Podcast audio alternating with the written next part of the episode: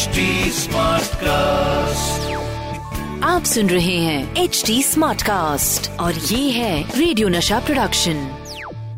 ये है crazy for Kishore season two, एक नए एपिसोड और बाबा की कुछ कहानियों के साथ आ गया हूँ मैं, आपका होस्ट एंड दोस्त अमित कुमार।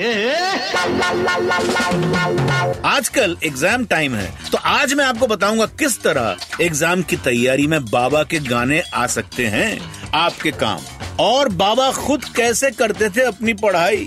साथ में बाबा की फिल्म की वजह से कौन डॉक्टर नहीं बन पाया लेकिन फिर भी उसने भेजा एक थैंक यू नोट। ये सारी बातें बस थोड़ी देर में। बाबा के गानों में इंग्लिश, मैथ्स जैसे सब्जेक्ट हुआ करते थे,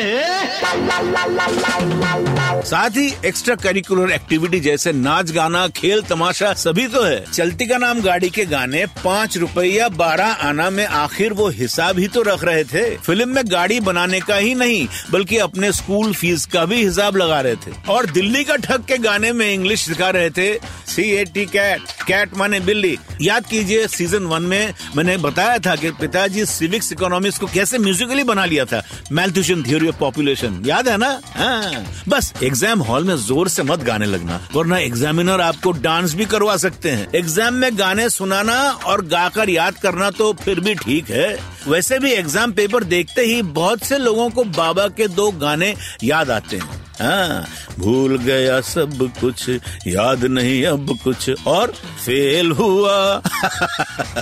हाँ, लेकिन सुनिए, अभी कुछ दिनों पहले मुझे एक न्यूज देखने मिली कि लॉ कॉलेज के एक स्टूडेंट ने एग्जाम में आंसर की बजाय बाबा के गाने लिख दिए।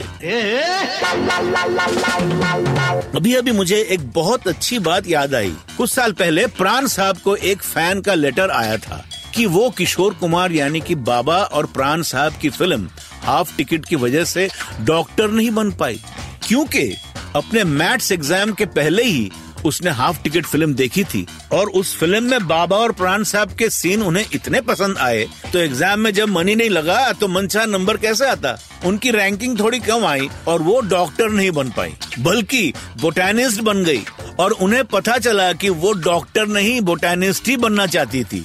ऐसा भी होता है।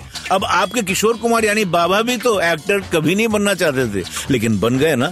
वो कहते हैं ना, जो होता है अच्छे के लिए होता है। तो अभी एक अच्छी बात है कि मेरे जाने का टाइम हो गया है। इसमें अच्छी बात क्या है भाई?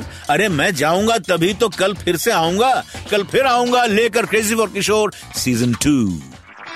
आप सुन रहे हैं एच टी स्मार्ट कास्ट और ये था radio Nasha production H T smart cast.